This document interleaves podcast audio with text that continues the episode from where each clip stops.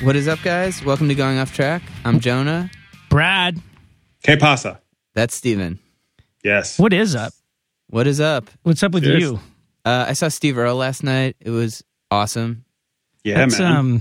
He's good. I think I told you I know his manager, and I keep meaning to go see him. But he's playing next week. He's doing a residency at City Winery. He's doing one next Monday. Okay. You next time, if you want to go again, let me know. I might go next week. All right. I should go. I would like to see him. Yeah, he's amazing. I would like to get him on the podcast and talk about nothing but The Wire. I'm working on it. I've been working on it for 3 years though, so we'll see. But it pays off the people you get. Yeah, it's fun when it pays off when someone you've been trying to get for like years finally comes through. Yeah, dude, I can't even imagine the stuff that you have to go through to get these people. And I like the fact that they come on basically because they go, "Oh yeah, you're cool." Yeah. Yeah, it's fun. It's been good. Good experience. It kind of puts the in a nice way, lets the air out of how like bookings work, you know what I mean? Because it always boils down to, do I like you, the booker? Like my wife, Trish, like she's been booking people for years, and she would get, bands on because the label would go, I like you, I'll bring them on. You know what I mean?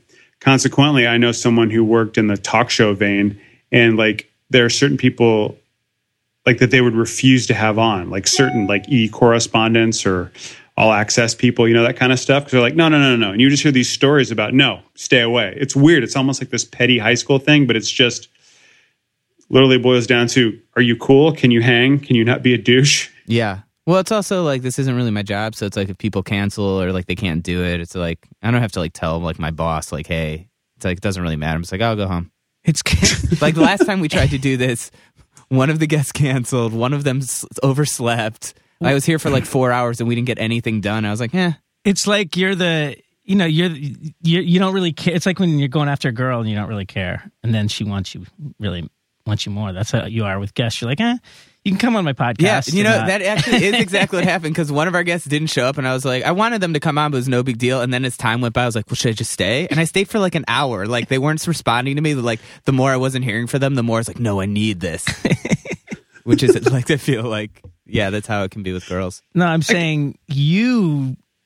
I did totally miss a point on that. Yeah, like, okay. When you're totally cool towards a girl, then they're attracted to you. That's when they want, like when you get hooked up and you're getting laid, like then that's when chicks come after you. Yes, that is true. So you're getting laid. Every time I have a guest on the podcast. Yeah. And so you don't really care if the next one comes on. Right. No. And so they want to come on because they sense that. Because they sense that I don't care. Everybody else is trying to get them on their show or get an interview. And you're like, hey, if you got time, man, it'd be cool. Yeah, that's true. That's how we got Barack Obama on. Oh, wait a minute. I've got to cultivate that attitude. I've got to cultivate that attitude to other areas of my life. You mean Barack Obama. That was who we had on. Today's guest, actually, I've been trying to get on for a really long time, so I'm really excited. Dave and Jake from Minus the Bear came by when they were in town, and I love that band. Yeah, they played at Vitus the night I saw them, and then they played somewhere way bigger, like they normally do the next night. But yeah, Dave, one of probably the most incredible guitar players I've ever seen. Just looping, tapping. That dude is doing it all live is amazing. What does that mean, looping on guitar? He has all these kind of these Line 6 DL4 kind of delay pedals that can like sample stuff. So he'll kind of play stuff in between songs and like record it and then like play it back. Oh, I've seen that. Triggers. But he has like 4 or 5 of them kind of all linked together. I was telling like my old band, The Love Kill, played some shows with them, and I would stand next to the stage and watch him play. Yeah. And I was like, I have no fucking idea what this guy's doing. I played guitar for like 15 years at that point, and literally like I don't know what he's doing. Yeah, some people really master. He's kind of like a mad scientist. Yeah, that's what it is. It's really. But remember, Jeff Beck only uses a volume pedal. I didn't even use that, baby. So fuck Beck. Yeah, fuck Beck. You know what my guitar effect was? A fucking 20-foot cord, man. Yeah. That's the older I get, the more I'm into that. The more I'm just like, this is just, it's almost just more stuff to go wrong. It is more stuff to go wrong. But unless you're someone like Dave, where it's like you've created a whole palette of incredible sounds. No, I love watching somebody that can do that. Yeah, like, me too. It's like a different. You're basically using the effect as an instrument as opposed to trying to have it as cover opposed up to actually being able to play the damn thing. No, most guys it can do it because you have to have rhythm for one thing. Yeah, I mean the stuff you play. I mean he does. He's an incredible. I mean Jake is also an amazing guitar player, but it's like Dave is just so. His style is so incredible that I feel like. Everyone in that band is a fucking monster. It's always interesting when you have a band that like one guy is just so good, you forget like how good the other guy is. You know what I mean? Like the other like Metallica. Like even though they're not so great now, but at a time it would be if you threw James Hetfield in any other band, he'd be the lead guitar player. Right. You know? That kind of thing. No, that's true. But yeah, they're awesome and they put out a ton of records, obviously. Their latest record is called Lost Loves, and it's like a bunch of unreleased rarities that came out in October. But I would say Minus the Bear, man. You gotta start from the beginning. Like, yeah, they're great. I'd go through everything. They've changed a lot. You know, obviously Dave was in like Botch with Brian Cook, who co-hosts our podcast a lot. I didn't know that. Yeah, Dave was a guitar player in Botch. And yeah, all those guys have been in kind of old hardcore bands. So it's cool to see kind of Minus the Bear's evolution, but also these guys' evolution as musicians. So yeah. And they sell shirts at their shows. They do? Yes. I own one. Best segue ever. I'm not sure where they got printed, but where they probably got printed, who they probably use because it's the best company to use is Commonwealth Press. Mm-hmm. So I believe if you go to cwpress.com/podcast, mm-hmm. You can get 6 free shirts, and they're correct. They're sponsoring some episodes of this podcast because they're fans, which is awesome. And yeah, they came to us, which we love. Yeah. By the way, if you like the podcast and you have a small business venture, we're down with it. If you have a small business venture that you want to be huge, they came to us because we're like the guy that doesn't need to get laid. It's true. Yeah, they came to us because we weren't putting it out there. Yeah, and it's funny because we haven't put it out there to Google or Apple or anybody. So, I mean, it's probably, you know, they're next in line. Yeah, Chevrolet. But seriously, if you're in a band, you need merch. Why not have someone cool print your merch who give you a good deal? So anyways, check them out. And yeah, let's get to Dave and Jay because they're awesome. So ladies and gentlemen, Minus the Bear.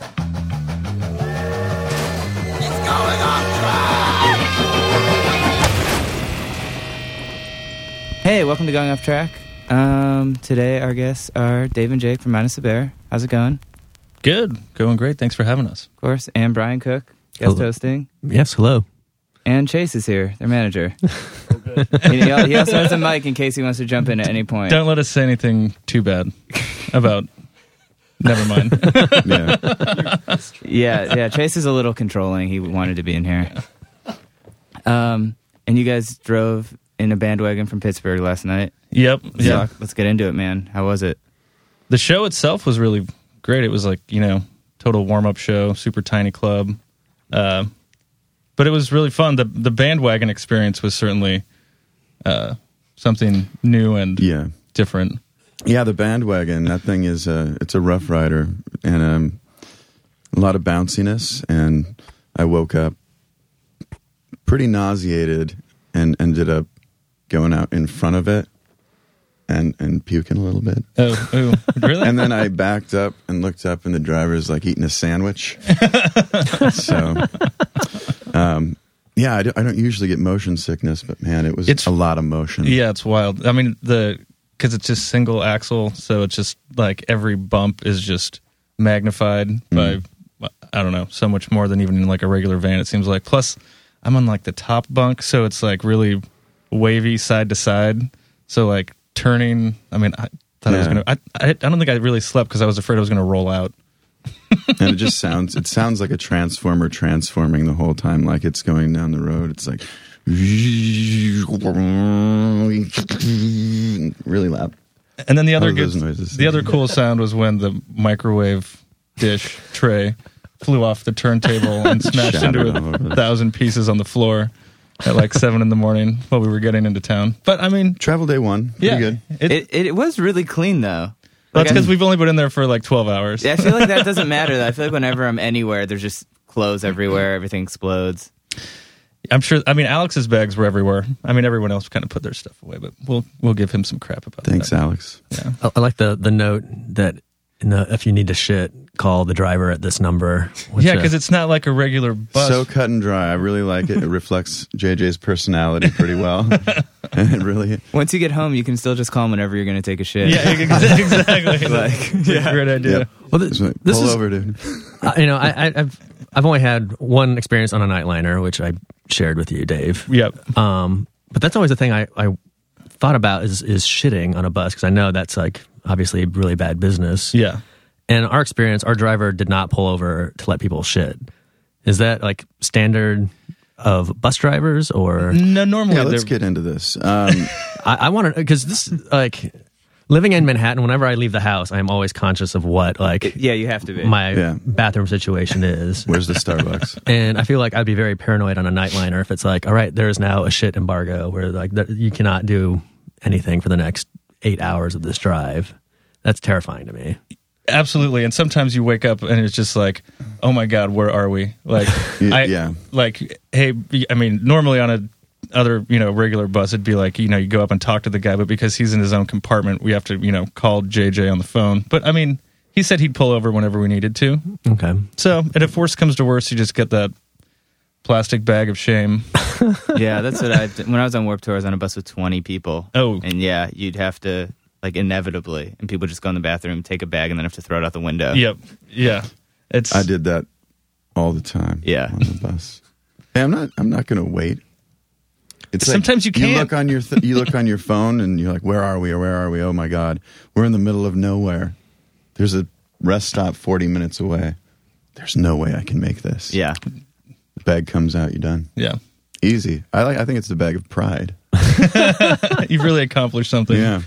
We had experience talking with a bus driver about this issue, and he's like, "Oh yeah, like I have like a 5-minute window of time. Like when the need kicks in, he's just drinking coffee all night. Sure. Like, when the need kicks in, I have like 5 minutes." And he's like, "A lot of times I don't make it." And he's like, "So wait, I just what?" Yeah. So he's like, "I just know that, you know, like all these, you know, you go to a Flying J, they have like the trucker bathroom with the shower," and he's like, "You just shuck off what you're wearing and throw it away and then take a shower." Then, oh, like, really? This is like something that happens to you multiple times? Like, this is...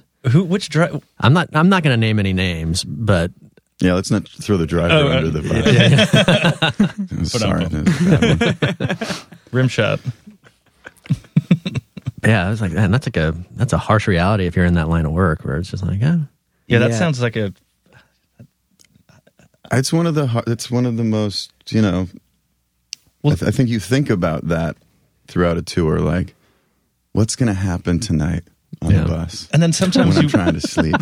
No, exactly. And then sometimes you wake up and like the club might be closed because you get there really early, and then you're like, maybe the club's like not, you know, in the middle of nowhere. So you get up and you're like, oh my God, where am I going to? You still have to bag it. Go to the bathroom, and then you're just like looking on your phone for like, you know, like on Google Maps or whatever, trying to see if there's anything nearby that's, you know, like a restaurant or something that's open, like a, I don't know. You get there and you're like, this, of course the stall has no door on it or something. Right. Where it's totally just destroyed by someone else, hasn't been cleaned and like. And you do what you got to do. Yeah. Well, I'm so glad we talked about this. Tour is so glamorous. Really peeling back the veil on. Yeah. On all this. You know what's crazy? I was thinking about my old band played with you guys at the Sokol Underground a really long time ago. It was us and then a pre-Brian Cook, Russian Circles, and then Criteria, and then you guys. Oh, yeah. And Steven Peterson. Yes. Amazing dude. Yeah. But yeah, I remember I was like hanging out with you guys backstage, and it was getting like, everyone was like super wasted, I think. And I was like, I don't understand how you guys can go play your music so hard to play. And you guys are like, and played perfect. Mm. Well, it doesn't always work. Exactly. There's that sweet spot, but man. I mean, we were talking about this last night, like yesterday, or last night's show, I mean, I think was probably the most sober show we've played in a decade. In a long time. And it was awesome. I mean, you just like, you know, it's like, I mean, the booze is great for like ramping up your energy and like kind of making you maybe do some weirder or crazier stuff on stage. Yeah, you know, pogo a little bit higher, a couple more inches. But I mean, last night it was so much, I don't know, so much fun. It was, I feel like maybe... A little better, a little soberer. Yeah. Yeah, it's difficult sometimes when your fingers don't behave if you've had too many of those Jack Daniels whiskeys. But then sometimes after a while, you know, you get acclimated to that level of booze in your system. Good too, also. All right. And half the time everyone else is drunk in the crowd, so. Yeah. I guess just I feel like I don't even really understand what you're doing up there. Like, because I feel like with all the DL6s, it looks like you're just like pressing stuff and then all of a sudden it sounds like the record. I mean, I literally, like, I play guitar for half my life and you're the one dude where I just can't figure out what's happening. There's a lot of, I mean, there are a ton of pedals, you know, and four of those DL4s to, you know, sample riffs that I'm playing during the songs and then, you know, make them go back, you know, reverse, double time, re-trigger them to the beginning. It's a really cool pedal, but we've written so many riffs with those, you know, with that pedal in mind because of the way that it works and re-triggers the samples and stuff.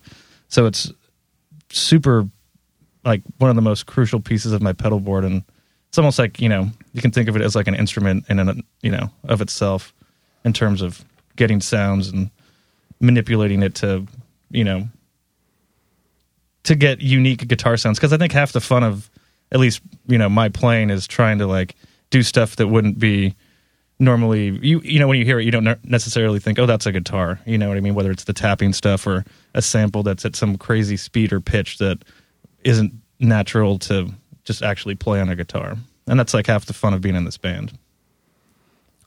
And I try to use less and less of it over time. So I feel like some need to have some time where I trigger a sample that goes, beedly, beedly, or whatever they go, you know. Like, yeah, however it is. And just so that I could do it too, you know.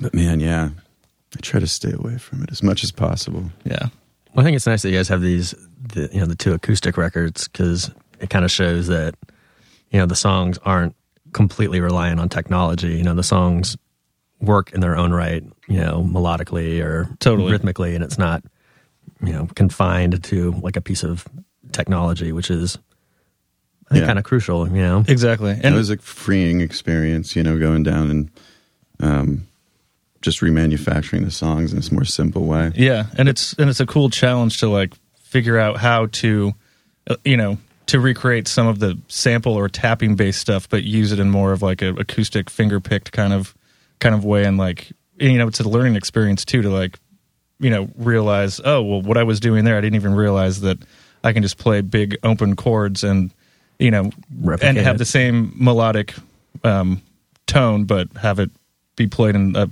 completely, totally different fashion. Yeah, those acoustic records were really fun to do. Yeah, they're always fun. Just go into the studio for a weekend with Matt Bayless and bust them out. Yeah. Yeah, there was a... Did you talk to that couple last night that walked down the aisle to the acoustic version of Absinthe? No, thank God. And then they did. And then it was her brother. Her brother played it while they were walking down the aisle live or whatever. And then they danced to the whole acoustic version of the song as their first dance. That's lovely. I know. I kind of brought a tear to my eye. Yeah. That's really cool. Yeah. Brian, do you ever think about doing Russian Circles acoustic record? No. Well, I mean, I think it'd be kind of fun. I think it'd be fun to do, you know. I mean, the new record has a acoustic guitar. Yeah. I mean, but that's like suited for. Yeah, I think it'd be fun to do a record where it's like, okay, let's not like use amps and like a ton of pedals, just to see like what we can do, like bare bones, and do a little bit of like the deconstructing of what we do, but to try and restructure our songs. I don't know if we could let go that way. Like, I'm kind of envious that you guys can do that, but I think we get so married to like certain tonalities and things like that, where it's like, maybe we should do it for you guys. Oh yeah, yeah. There you go. That's a great idea. We do a Russian Circles Acoustics 3. Wow, that's cool. We're coming with that's a good idea. Let's keep going. What else can we do? Well, you're probably one of the few bands that's done a remix record and acoustic version, so you're able to retool your songs in a variety of ways. Yeah, the remix record that came about, that was really awesome. And we've had some other remixes done since then, and you know they've appeared on B-sides and stuff like that.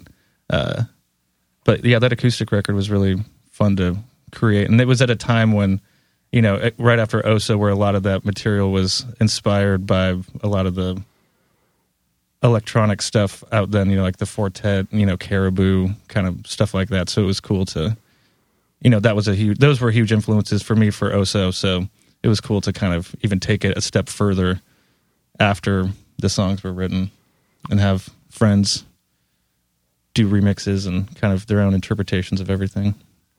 I remember the first time hearing Oso, I was at your booking agent's house. You guys weren't around, but they had an advanced copy of it. They're like, "Oh, do you want to hear it?" And like, at Suzanne's? Yeah. And I was a little high, but I remember they put it on and I was just being like, what, this is a rock band? Like, this sounds like an electronic record. Everything was like so dry and glitchy that I was just like, this is fucking amazing. I don't understand it. I don't know how they did this, but I was, I remember being really blown away at that moment. So how did you do it? Thank you. We were at Litho, Matt Bayless, built a drum tent.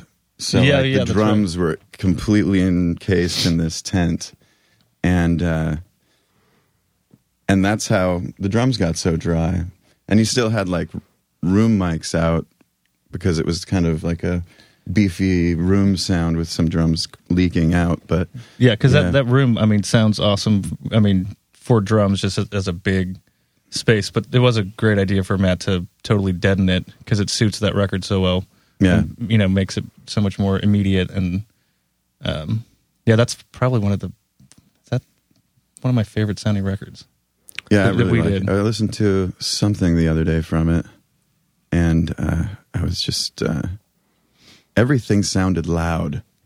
Like I was like, well, that's loud. The drums are loud. The guitars are loud. And then that's really and it's loud. Not that's competing. Cool. Yeah. I like that. I think it's kind of up front. Yeah, I think that's one of the things that makes it sound so unique is that, you know, a lot of rock records, you know, people try really hard to create a sense of space where, you know, the drums have a certain amount of room or reverb on them so they sound like they're in the background, and, you know, things are like panned in a certain way to sound natural, like it's occurring in a room, you know, that you can.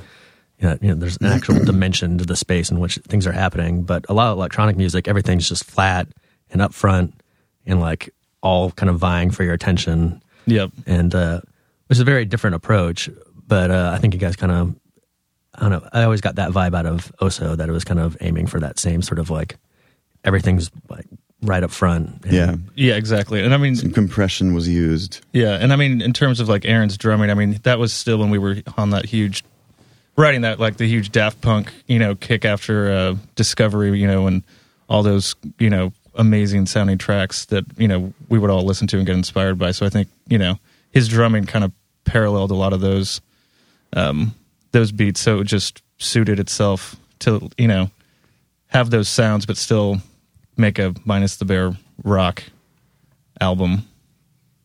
Have you guys always been interested in electronic music, even when you were doing Botch or Sharks Keep Moving or any kind of the older stuff, or did you get into it kind of later? Yeah, more like some of the stuff like Thrill Jockey or Drag City and that type of stuff electronically. Or like Portishead kind of stuff, you know what I mean? I remember being on that first Botch tour with you in Europe, and that Moby record had just come out. Do you remember that? The one that got like every song was like in every commercial for like the next 2 years. And I mean, that was like the first, I think, electronic record I really got into. And then from there, it was kind of like I went through phases, you know, like we spoke about Caribou and Fortet and Amon Tobin and stuff like that. But recently, I don't know, I've fallen out of love with a lot of that stuff just because it seems like that other stuff, you know, seems a lot more creative than a lot of the electronic stuff that's out now that's like all about the bass drop and the, like, you know, like the dubstep stuff. So, I mean, I know that smart electronic music is still out there. I guess I've just kind of let it go off my radar a little bit. I feel like this is going to be a horrible sweeping generalization. I feel like the majority of electronic music that I'm exposed to is either like, listen to this while you read a book, and it's just sort of like soothing, like sure, bing, bing, bing, bing, you know, like all the drum sounds are like someone tapping on a contact mic, and it's like like really like charming and like petite sounding, or it's just like, you know, I just got Ableton Live, and it's like, so over the top. Like let me do everything I can at once. It's like, there's got to be like a happy medium somewhere in between, but. Yeah, I don't know. I feel like I have so much more interest in electronic music, and then so much more disappointment that goes with it. Where it's like, oh, this is something new. I'll check this out, and it's like 9 times out of 10, it's like, oh. What is this? Yeah, but yeah, I think that's fair. I mean, I wouldn't say. I mean, I agree with your sweeping generalization. Yeah, me too. Cool. Yeah, I remember when that first Fatboy Slim record came out. People were like losing their minds too, and I thought it was so cool. And then after like a week, I was like, hey. "You're like, I've moved back to guitars and yeah." I think you guys have one of the best stories ever about how you got your band name. And, oh no! And what's funny, Chase? Didn't we tell you not to ask this question? During the No. I'm not gonna make you tell the story. But my ex-girlfriend's. I think my wife's mom, my mother-in-law, used to cut my ex-girlfriend's hair. Yeah, and I was listening to you guys like a week before in Orange County. I was listening to the record like a week before, and she's like, "Who is this?" And I was like, "It's Ben Masaber." She's like, "Oh, it's a weird name." I was like, "It's the best story ever." And then she texted me, and she's like, I'm getting my hair cut by the guitar player's mother-in-law," and I was like, "Really?" She's like, yeah. And she's like, and I told them the story about how they got their name. They never had heard it. And I was like, oh, great. I was like, you told her that? And she's like, yeah, it's so funny, right? They wanted to hear it. And I was like, I told you. I didn't expect you to tell his mother-in-law. But she said they seemed like they thought it was really funny. That's a little awkward. Yeah. Now they know. Now they know. I mean. All they had to do is look at Wikipedia. Exactly. I mean, that's the standard answer now when, you know, you get the interview with an unprepared interviewer and they're like... Do you still get that a lot? Like first questions? Like, I mean, most of the time. I mean, I don't know. It's music journalism just... Anyone can do it. Anyone can do it now. Everyone does it. It's like, you know, and there's no prep. A lot of the interviews are... I don't know. I haven't heard your record yet, but... Yeah. You know, how's tour going? You know, what's up with the funny song titles? Yeah. What's your shitting situation like? Do you guys get to have bowel movements regularly? Or are you forced to hold them in torturously? I don't know. Have you guys kind of all stayed in touch, sort of post being in band together, like this whole crew? Because I feel like sometimes it's like when you're in a band together with people, you kind of don't stay in touch with them, or it ends weird, and then you. No, we've been. Yeah, we've all stayed in touch. Mm-hmm. That's great. I mean, have you stayed in touch with Nate from Sharks? I mean, do you talk to Dan Dean much? I run into Dan Dean sometimes in the south end of Seattle. Yeah. I mean, it's weird. He's got a beard and stuff. Yeah. Well, you have a beard now too. Yeah, but Dan Dean with a beard. Yeah, I mean, like, you know, Dave and Brian and I all keep in touch. I mean, we've seen Tim recently, but. You know, he's kind of doing his own thing, but yeah, I mean, we're all friendly, and I mean, granted, like when bands end, sometimes it is totally awkward, or you know, there's feelings are hurt, or you know, there's resentment or whatever. But you know, time heals things, and ultimately, I think you appreciate what you accomplished and created with your fellow bandmates, and you know, you can look back on it with you know. Pride. Yeah. Thank you. You're welcome. I mean, do you guys know what your fan base is like now? Because I feel like I remember it was sort of more like the kind of maybe punk kind of that scene. And then I felt like when the Dangerbird record came out and stuff, I remember being at a show, maybe at Webster. And I was like, oh, there's all these like kind of like normal looking people. I don't know how to describe it, but it was like a whole different, it seemed like you got a whole new audience. And normals. Yeah. I mean, that record definitely reached, you know, other people that hadn't heard us before. So, I mean, you know, with that record cycle, there was certainly a new flock of people coming out. And, you know, and also like over, you know, any band, like you kind of shed fans with each record based on what you're doing, and then you kind of gain fans. And there's always that true diehard contingent. There's just a lot more variety. with people at the shows, and age-wise too. A lot of old people. This tour will be interesting because it's, you know, a lot of the clubs are so small that it's like really like for diehard fans. So I mean, like last night, you know, everyone there bought their tickets like the minute they went on sale because it was, you know, such a small club, which is really cool to, you know, be able to do that and play in an intimate venue for your diehard fans. So I mean, those people, most of the people last night had probably seen us 3, 4, whatever times going back, you know, I don't know how many years. But I mean, I don't know how to describe what our fan base is like now. I mean, it's and people that, you know, we started, and people that were our age then are now, you know, pushing 40, so they all have kids and stuff. Yeah, they all have kids. Every one of them. Well, some of them have kids, but you know, and that'll keep you from going to shows, as I know. Yeah.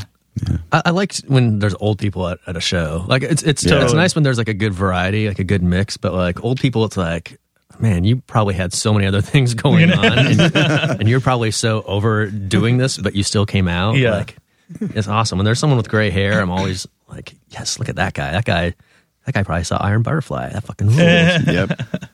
I love seeing like the old dude that's like wearing like a Gibson shirt or like, you know what I mean, some like guitar thing, and he's just like freaking out, like, you know what I mean, just, you know, just like really getting into it. It's like jamming out. Yeah, it's just like, all right, you know, like, hooray, there's more than just...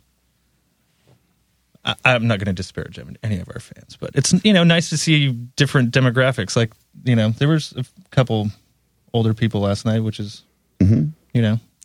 Yeah, I didn't mean to talk trash about young fans. Young fans are great too. But there's something, like, I feel like if you're, you know, in your, like, mid to late 30s, like pushing 40, and your fan base is all like young people, then it's like, what kind of music am I writing? Yeah. Right. You know, because it's music, I feel like you're trying to communicate something. And I think it's great if you can connect with people from different walks of life, different age groups. But if you're only connecting with like people that are not even like drinking age, it's like, I don't know, like how simple is my music, or how like... how juvenile is my music? That like freaks me out. I think that's a big problem in like pop punk, especially. It's like if you're in Guttermouth or something, you're singing about like your locker or something. Yeah, it's like, dude, you can't be thinking about like high school still. Yeah. Or it's like Blink-182, or it's like, God, you're still writing songs about like your parents' divorce. Like, you're my age. You know? Like, come on, man. But I think there's maybe like a, you know, a scope to the band where, you know, people of all ages can appreciate it, because I mean the lyrics, you know, you can, you know, interpret lyrics different ways and they have different meanings for everyone, but you know, sometimes they touch on like the core emotions or feelings that, you know, everybody has, so it's can kind of be multi-generational in terms of how people relate to, you know. Yeah, everybody had a locker in high school. Yeah, that one song, that one new song that you wrote about the locker that we're going to play tonight. I think people are really going to love that one. Yeah, they can relate. I'm sure. Yeah, definitely. It's a cool thing to see a lot of different folks out there. Yeah. Do you feel like a lot of that change has come? You guys have done more and more sort of festival dates in recent years, and I feel like, you know, festivals always kind of reach a broader range of people and kind of a different dynamic. There are people that, and I don't understand these people, but there are people that love festivals but won't go to shows. And I'm like, what? That sounds awful. Yeah, that does sound awful. Hang out outside in the sun, in the dirt, with so many other people that are watching like multiple bands. Like I'm getting more and more. It's like 2 band bills are great. You know? I agree. It's a sweet spot. Yeah, it is. Great. But do you feel like some of the change in the demographic might be tied to that? I think, somewhat. Probably. Yeah. I mean, I don't know. I don't really have a great answer for that one, Brian. All right, well. I mean, we did a lot of those festivals, but it's so funny because now it seems like festivals are almost, like with Coachella and a lot of these festivals, it's like they don't even announce the bands, but the tickets sell out before any of the artists are announced. So it seems like just festival culture itself is like becoming a huge thing where people just want to go because they know it's going to be a party. They don't care who's playing. They So, I mean, I don't know if even these days festivals necessarily mean what they did. I mean, I'm sure they do. I mean, you get a ton of exposure, but it's not like they're just going for the experience, not necessarily because they know you're playing. Yeah, yeah. But that still is a way to reach new fans. So, yeah. I don't know. Some of the older folks, I think, saw the live from Daryl's house performance. Oh, yeah, yeah. And so I think we get a few, like, you know, 50s totally folks out that are like, hey, I saw you on the Hall show. Really cool. Which I still think is one of the most amazing things ever. Yeah. What's that? Which I still think is one of the most amazing things ever. It was that I was not even aware of that show until I think you guys were on it. And I feel like, man, that's like a whole other... How did that come about? Did he get in touch with you? Or how does... Yeah. I think they'd done Butch Walker and a couple other Dangerbird acts. And so there was already kind of a bit of a relationship. And then they asked if we could come do it. Yeah. Have you seen his other show, the renovation one? No, not yet, but I'd love to. Is he renovating his barn? Do you know the premise of it? I don't know. I don't know. He's very into that stuff, like home renovation. Or yeah. He, okay. The place that he sold it now, but the place that we played in was like this, like two, 1700s or some shit homes put together, and the middle that joins them is the performance room. Hmm.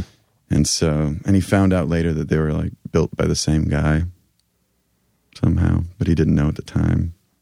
And it's just all of its original, like down to the type of nails used and stuff. So wow. So he's a chatty guy. He's like he wasn't just some dude that swooped in and waited for camera time. He was. That's good to hear. Yeah, but we were in there for like we got in there, we set up our shit and started playing. Yeah, there wasn't a lot of rehearsing. Hi, how are yous and stuff. So yeah. Have you guys seen that show with Adam Carolla where he's like goes after home renovators that rip people off?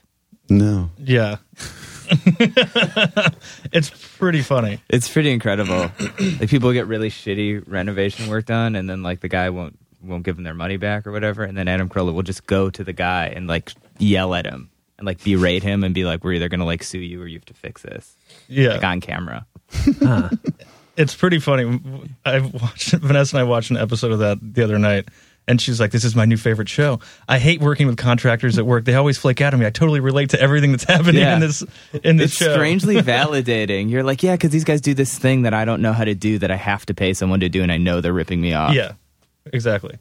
And when they catch the person, and it's, they're like totally denying, trying to talk their way out of it. And it's like, look at this thing you just left over here, and nails coming up from everywhere. Yeah, it's a pretty funny show. Yeah, you guys should check it out.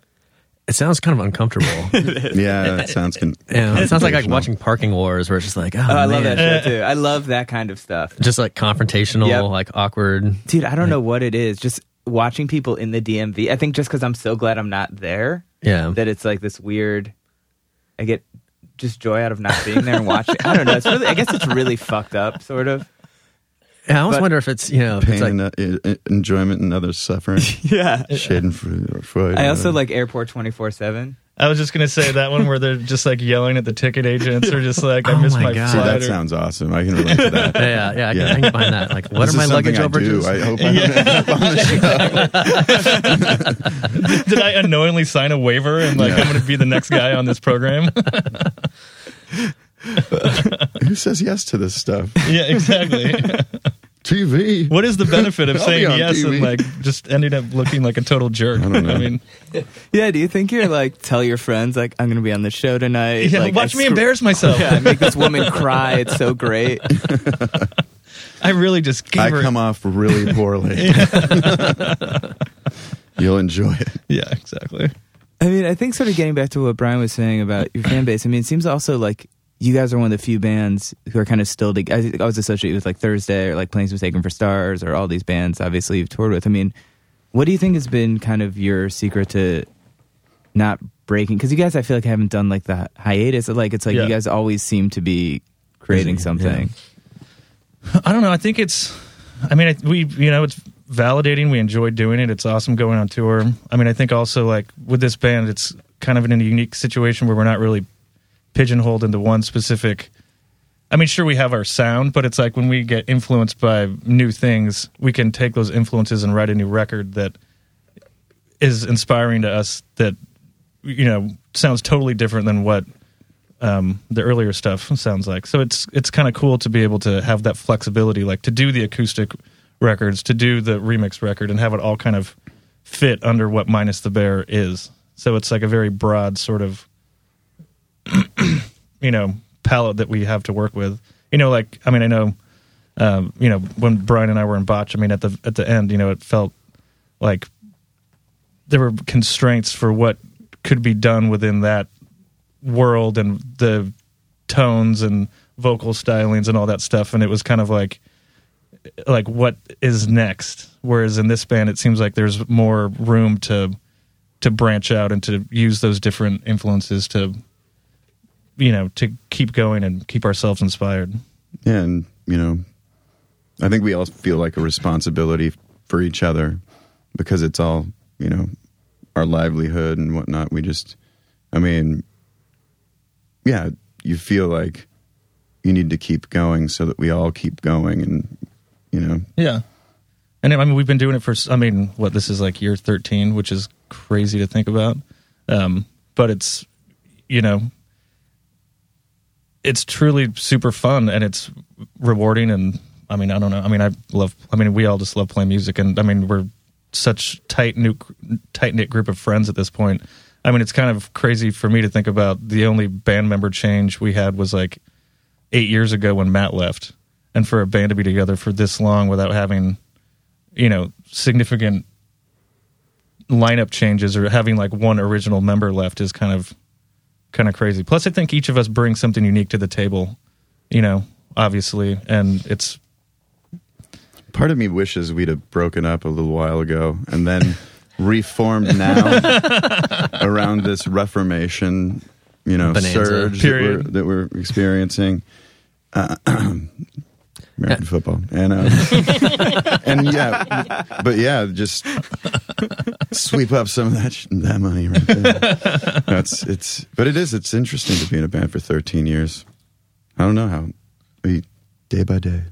Yeah, it's tour tricky. By tour. Yeah. I always think about, you know, you guys are obviously doing like the 10-year anniversary for Beer Commercials and things like that, and you've now like had like several 10-year milestones, which is pretty rare for any band. Yeah, especially, you know, as Jonah was saying, like you guys have been going consistent throughout that whole time, and I was trying to think of like other bands that can like reach that level where they're active consistently that long, and it's like a band like Melvins or like Sonic Youth, and it's like bands like that. They always have like their different eras, I guess. You know, there are people that will talk about Sonic Youth are like, oh, well, Sisters like the pinnacle, or sure. Oh, it's Daydream Nation, or it's Murray Street, or whatever. Like, where do you guys see yourself now in terms of like the era of your band?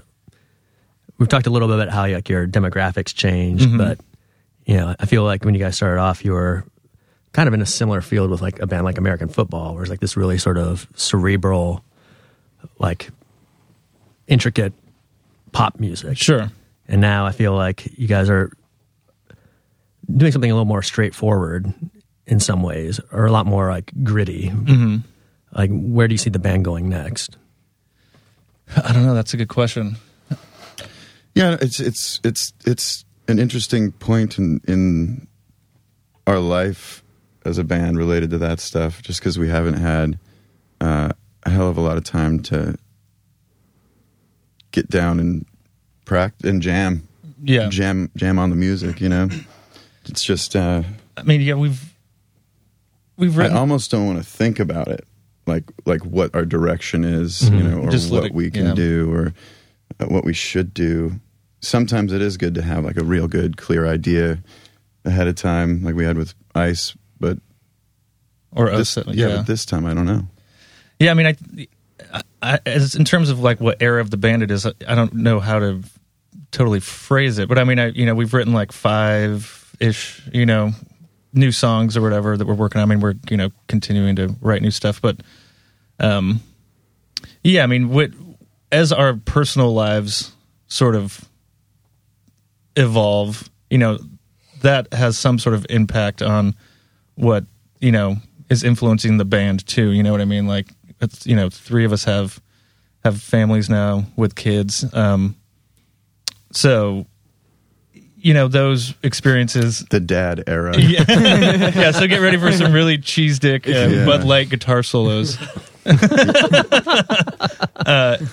No, but I mean, all that stuff kind of inspires what's going on. But I mean, I guess I kind of agree with Jake. I mean, we don't have like a set concept of where we're going at the moment. I think we're kind of like scratching around to kind of find what we're going to do next. I mean, truthfully, it was pretty cool to go back and like relearn a lot of this beer commercial stuff from 10 years ago, because it was, you know, kind of like reliving that inspiration and like playing these songs and remembering where you were when you were writing them, and, you know, what kind of practice space we were in and what tours we were on and how we were traveling and all that stuff kind of like is cool to go back and listen to and figure out how to do again. I mean, it was a huge challenge for me, because some of those songs, it's like we haven't played in a while and the riffs were just like, oh my God, what was I doing there? It's like, oh man, you know, so it's kind of like, I feel like we'll probably draw some inspiration from like, even maybe some of our earlier stuff, which is kind of a weird thing to say.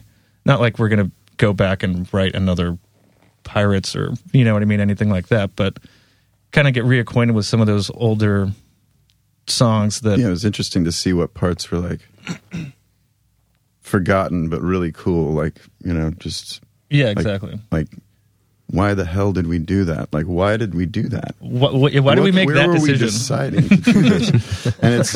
and it's like, well, we could just decide to do that, you know, some weird shit again on that level. So yeah, it's inspiring sometimes to hear, to actually learn these songs. Yeah, and it is tough because we didn't play a lot of those songs live for a while. So yeah, it's like, really, I played it like that? This riff? On purpose? On purpose? Yeah, it's cool. Yeah. I mean, in terms of, like, new stuff, it's like I've been trying to, like... I mean, there's... Obviously, I love delays and, you know, the trails and all that cool stuff, but, like, part of me at some point just, you know, wants to just, like, have some songs on this next record that are just, like, totally just fucking in your face. Not, like, super aggressive necessarily, but, like, that the tones are just immediate and not so, like... lush and decaying. I mean, I'm sure there'll be a lot of that lush kind of stuff too, but kind of like that contrast to me seems like a cool approach to kind of write in a, you know, start writing some of the new stuff to get this next record going and experiment with stuff like that. Because I mean, I mean, right now it's just like delay, delay, delay. I mean, every other post-rock band is delay, delay, delay, delay, delay, delay. I remember even like way back in the day, I think when you got like your first DL4, you're like, oh, you know, like delay is such a crutch. It's like everything sounds great. Delay, you know, and it's like, it is kind of an easy thing to fall back on. Sure, but at the same time, you got to have a good riff to start off with anyway, and so right. And I mean, yeah, I think it just inspires you to write differently, you know, too. Mm-hmm. You have those delays, and you're like, really pretty right here when I strum this chord, but you know? and then when it gets too much, you turn into like The Edge, and then it's just like you just go dun, dun, and then there's like a whole like bank of like, you know, rack mounted effects processors that make it sound like, you know, whatever it sounds like he's playing, you know. It's there can be too much of the processing relying on the effects for inspiration. Well, it's kind of funny. You just put out this Lost Loves record, which is like the rarities B-side thing. And I guess not knowing most of that material, I was ready for it to be some of the more, I don't know, maybe abstract moments or experimental moments. And I was kind of surprised by how like rockin' it is. It's like, it's kind of like, man, these are all kind of like bangers. Why weren't these on the album? And I was reading your interview, we were talking about how a lot of it was stuff that you'd played live beforehand. Yep. And then by the time you made the record, you were just like, That's kind of old news. Yeah, we were more interested in like, oh, this thing we wrote just a couple months ago is so much newer and, you know, more fresh to us. It you know, that, I mean, some of those songs on Lost Loves should have made the albums. I mean, I think, you know, hindsight's 20/20, but the collection on Lost Loves, how it came together and, I mean, how it sounds, I mean, it works really well as its own album in a cool way, and it has like a flow, and yeah, we didn't want it to just be like, here's leftover stuff, hope you like it. Yeah, it's been nice to hear some fan feedback saying, you know, I didn't know what to expect, but it actually sounds like a new record, and why didn't some of these songs make it? Yeah, it's always about the flow of the record. Of the other record, yeah. Some of them just kind of would have taken the record either down a notch or just been inappropriately aggressive or something like that, it seems. So, but they've come together nicely, I think, into one package.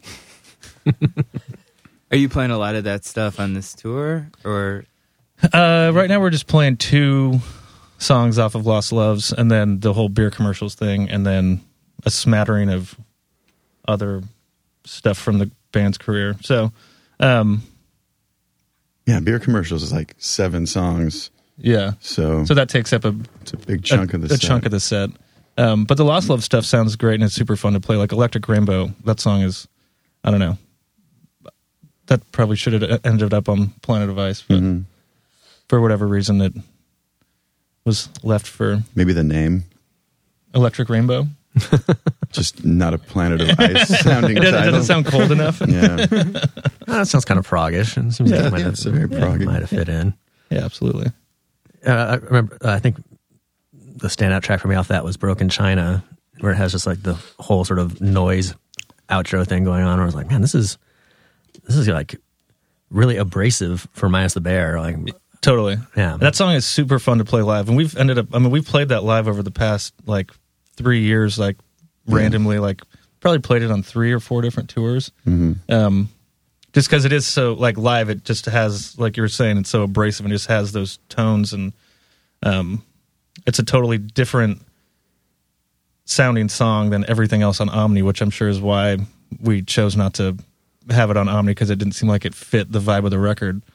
But in hindsight, I mean, I probably would have thrown it on there maybe in some way and taken something else off to give that record a bigger arc potentially if we could have sequenced it in there. The ending's fun. Yeah, the ending's super fun. That was also one of the songs that kind of got changed during pre-production, and I think it... And I don't know that those changes were made it better than the original arrangement. I'll have to go back and listen to demos. So I think maybe we had a little taste in our mouth of like, maybe we had wished we had recorded that song with the original arrangement in mind rather than the arrangement we worked on with Joe when we were doing pre-production for the whole record. Yeah, we talked a little bit last week with Mike Kinsella about, you know, sometimes the studio is like this great opportunity to like hear something from a new perspective and like reinvigorate the creative process, but then other times it's you're hearing it in a bit of a bubble and not really thinking about like what it's going to sound like outside of that one space. And totally, it's hard to find that sweet spot where it's like you have enough creative room left in the studio to like explore an idea without turning into Metallica, where you spend a year in the studio and you have Bob Rock just like feeding you cocaine and bad ideas. Right. Yeah. Studio's an interesting place to be. And I think for me, I like it when things move along pretty quickly. So like open to new ideas and stuff. But if you're going to, you just come up with an idea if you want to do something new, I think. And you have to make the decision I mean, a lot of times, in the studio, time gets eaten up by like, how does this sound? How does this sound? Things can languish and kind of be left in limbo sometimes in the studio, and sometimes you just need like a firm decision to be made, and that's hard to do when you have like 5 people and a producer, all with their own, maybe not shared vision of what the song should be, and then you're trying this idea and this idea and this idea and this idea, and then. You use the first idea. So, a lot of times the first idea is the best one. Yeah, your initial instinct is a lot of times, I can see it being difficult for you guys too, because there's already, I mean, there's 5 people in the band and there's a lot of different textures. And you, I mean, Alex has a whole range of things that he can do. And then obviously there's a whole range of, you guys don't play, you know, just like distorted power chords the whole time. You're doing all these intricate things. So there's, it seems like it'd be really easy to get lost in like the endless options at some point. There's a lot of, there seems like there's actually more of that when we're writing that, you know, so many, I mean, sometimes it's like there's so many ideas that it's almost like impossible to like do them all like in like the best way possible for each of them. You know what I mean? It's like someone will have an idea on this and then someone else will chime in and say, well, what if we did that and this? And then you goes off in a downward spiral of let's try every possible version, which I mean is I guess a good exercise, but sometimes it, yeah, you just want to just make it happen and stick with something and go from there. I don't know. It's interesting with 5 people with very strong opinions. And different ways of approaching, you know, their writing and stuff too. Yeah. I think both of your bands have also like Brian was kind of saying are pretty complex. I mean, I feel like the same for Russian. Like I remember when I heard the new record and I was like, oh, Ethel, that song's so crazy. And you're like, yeah, playing that live, it's going to be challenging. Yeah. Like, do you guys ever like finish a record and then you're like, "Fuck, I have to like recreate this every night"? Totally. Yeah, I mean, I think we'd all love to play "Invented Memory" off this off Lost Loves, but to do that live would be really challenging. I mean, hopefully we will do it at some point, but I think on this underplay tour, it wouldn't work. I mean, for that song, I have to have my hog on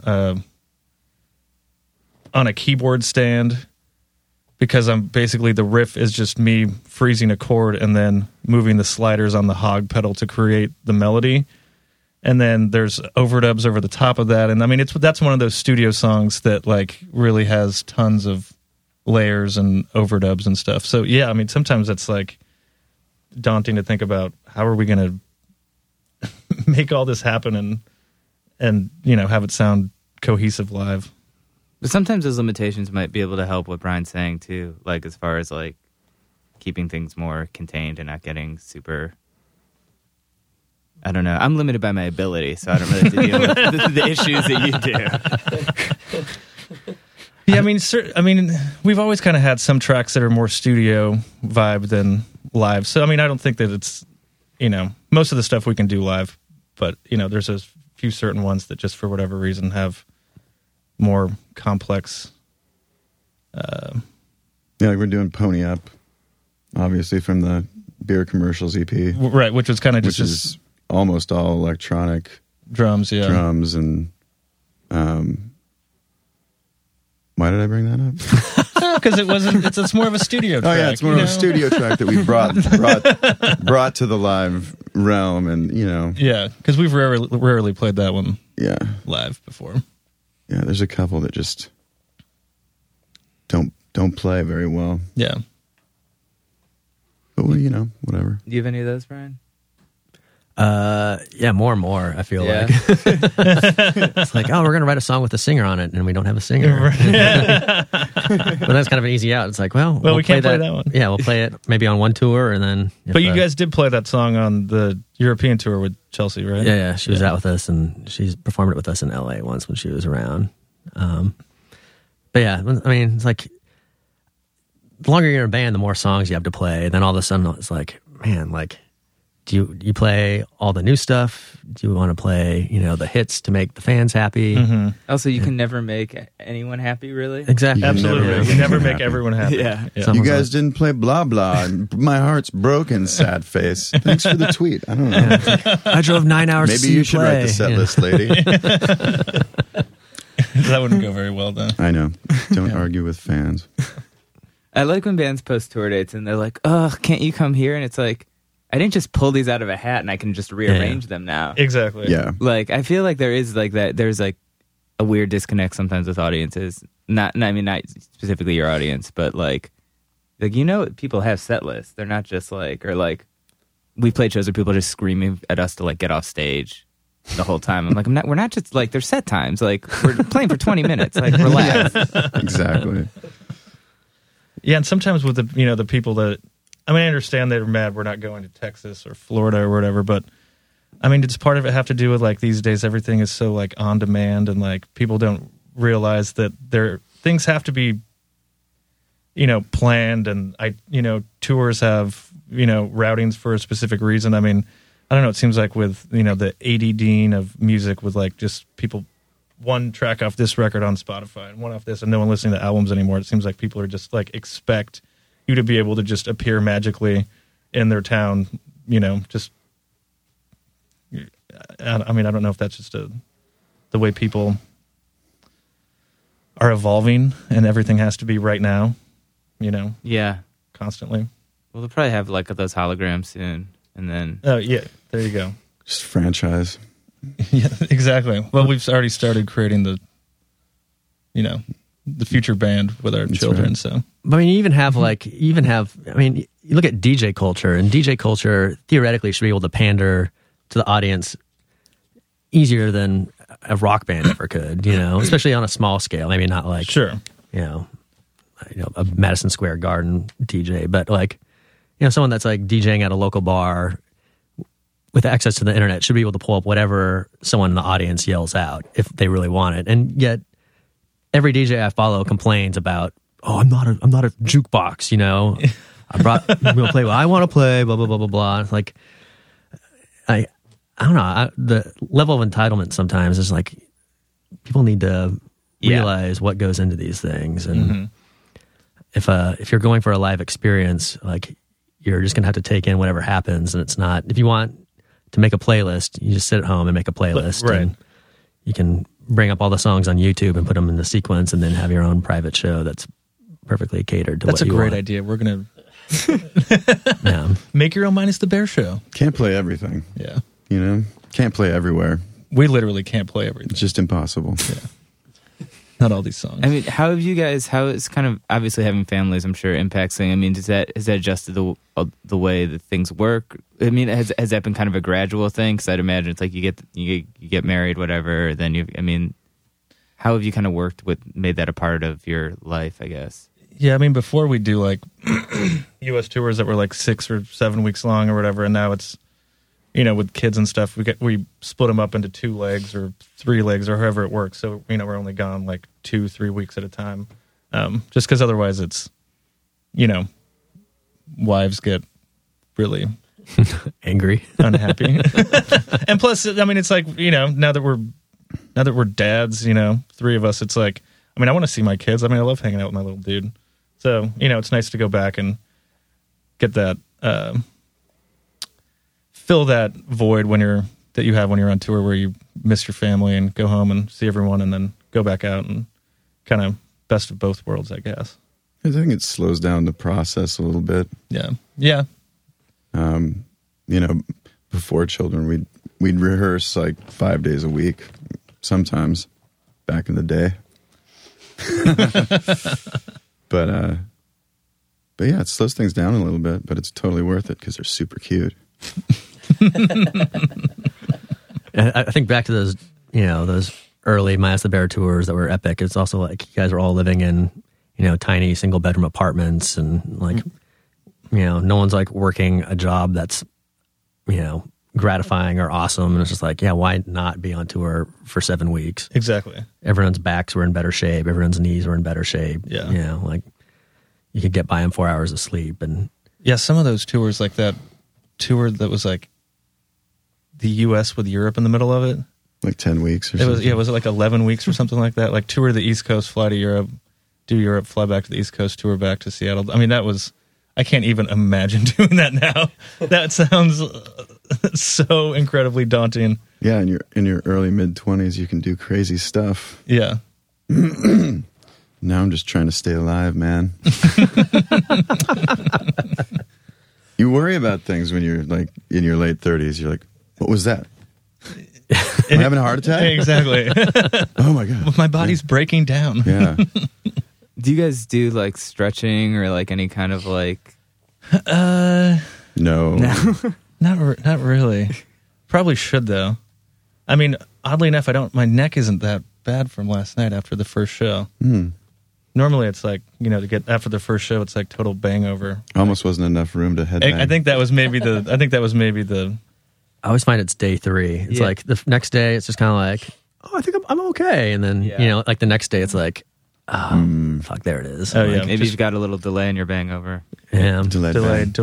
Yeah, just wait till the next New York show in Gramercy. That'll be the day that my neck is just like, oh, killing me. But then the next day, it's going to be like, oh man, my neck feels so good. Oh, it's so good. It's like oiled up and ready to go and jam. Oh, Let's do this. Yeah. Yeah. We try now to like plan day three off, because day three is like Dave's hands are blistered, everyone's neck's hurt. Like, it's like day three is like the recoup day. And then it's wise. And then someone's always like, oh, but you could play this extra show on this day and make more money. And you're at home on a computer, like checking your email, just like, yeah, I think I could do that. And then the reality of it is like, and then you're like, why did I make that decision? Yeah.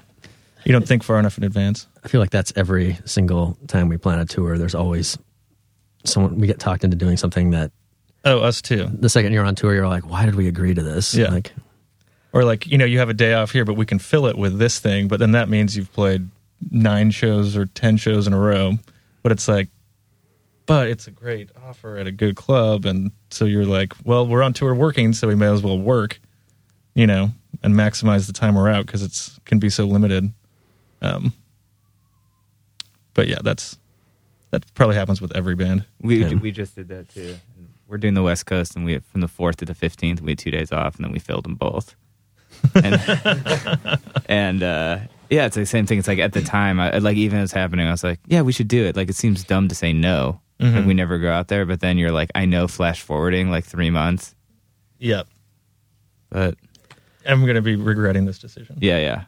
But I guess it's just part of the experience. Yep. Well, I think there's also maybe something to be said that we've all done time in bands that toured and didn't draw people, and you were playing places where the shows would fall through, and it's like, you had to fill every day because, like, you didn't know if all the shows were going to happen or not. Yeah, third one probably going to fall through. It's like, That's true. My mom just said I can't actually have the show, or you know, like, you know, the squat got busted, or you know, the promoter just didn't show up, and you know, it was the smell, and there's a note on the door that said go away. Yeah, exactly. Not happening.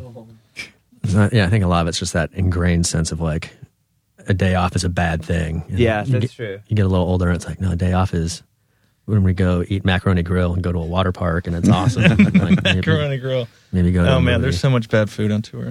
Do you guys like Macaroni Grill? I've ever been to Macaroni Grill. We try to do Macaroni Grill on every day off. What's up with that? Well, it started off when I joined the band, or not when I joined the band, but when I first went out to play with the band. As a joke, they took me to a Macaroni Grill because they're like, oh, Chicago has so much good food. We're going to take you out to the suburbs and take you to Macaroni Grill. So it was like this total asshole move. And then we all like were eating and like kind of enjoying my meal. And everyone's like, yeah, it's like, mine's actually really good. And you're like sharing each other's food. It's like, do we like Macaroni Grill? I think we do. And now it's just kind of turned into a thing where it's, you know, most towns have one. So, you know, obviously it's a day off and you know, a town we're familiar with and we know like a good option that's a little different, but usually when you have a day off, it's, you know, somewhere between Austin and Albuquerque, and it's like, well, there's nothing. And maybe Lubbock has a Macaroni Grill, and if they do, you know it's going to be good. Everyone will have a little Chianti and be happy. And it's not like Applebee or anything like that. Man, did you guys have Applebee's the other night? No. Okay, good. No. We're trying to stay away from the... Yeah, we can't do that. I mean, like Chili's, Applebee's. That's lower tier. Fridays, like all that stuff. Like sometimes you have no choice, but you need to... I feel like that stuff's bad, but like Macaroni Grill and like Outback Steakhouse, I feel like they're just like, they're actually like, they're not bad. We've had some pretty bad Outback experiences. But we've had some pretty good ones. Landover, Maryland, it's Alex's favorite Outback Steakhouse ever. I don't know why. Yeah, he really loved his steak there. It's how desperate this lifestyle gets. If I have a favorite, it's in... Where is it? It's in somewhere in Maryland. He always talks about it whenever we like mention, oh, there's an Outback. He's like, oh, I wonder if it's as good as the one in Maryland. He'll be a grandpa and point out every single. I had a good steak there once in Maryland. I got a wheel of cheese at that Cracker Barrel across the road. I remember that. And actually, Cracker Barrel's one now that we're like, Cracker Barrel's made the cut. Like, yeah. We'll do Cracker Barrel. You guys need to have like a list of like approved Russian Circles. Like there kind of is one. Restaurants, yeah. And then, go for some sponsorship opportunities. We did a tour with a friend of ours that was very adamantly anti-Starbucks. And so we had this tour where we're like, cool, we're going to find like the hip, good, like coffee shop in every town every morning and like try and branch out and be like more, cosmopolitan, like not so, eating local, that kind of thing. And it was it was a nightmare. It was like the worst thing because there's a Starbucks within 5 minutes of wherever you are. Right. In most places in America, the cool coffee shop is usually half an hour away, no matter what. So you're already adding like half an hour onto your day. And the best coffee shop in most cities is still pretty awful. I agree. And so you're better off just like admitting that Starbucks isn't terrible and getting Starbucks every morning and being happy, as opposed to like trying to like seek out the cool. Yeah. Is this like because they didn't like Starbucks, or was it more of like an ideological?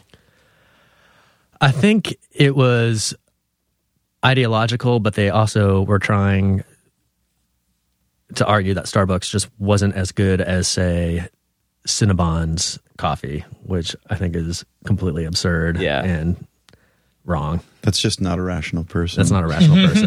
But it lasted about a week, and then we went back on the Starbucks train. So, and that's the reality of touring. Consistency sometimes is the trump card. There, you just have to feel like normal things are happening. Yeah.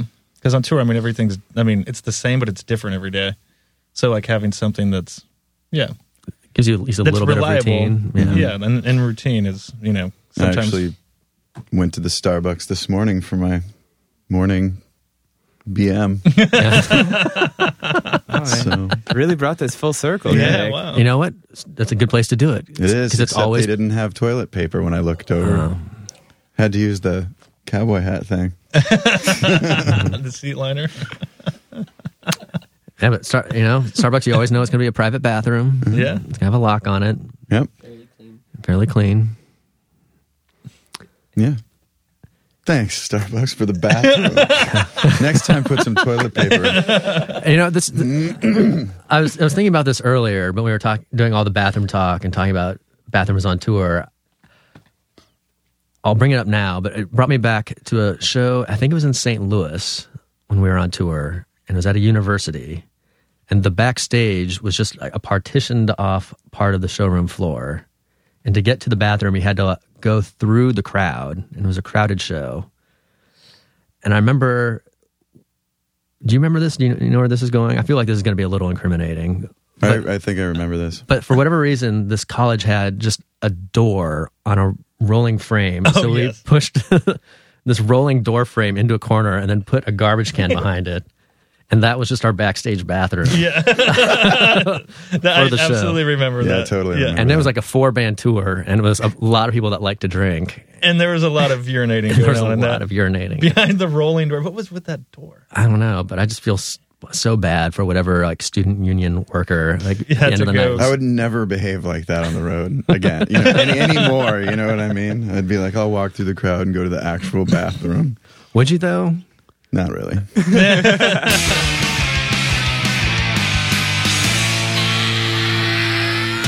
That was David and Jake from Minus the Bear. Holy shit, guys. I would love if they have a side project called Plus the Raccoon. That would be good. After this interview, they took me out to their RV or their box truck thing and gave me a tour of it. And hurt you. They had, we talk about it a lot in the podcast. They were like, this is a phone where you call the driver if you need to take a dump. This is, because the driver is actually sectioned up. I can't talk about this anymore because we talked about like this kind of stuff for like 20 minutes already in this podcast. But the actual RV was, the box truck was very spacious and really nice.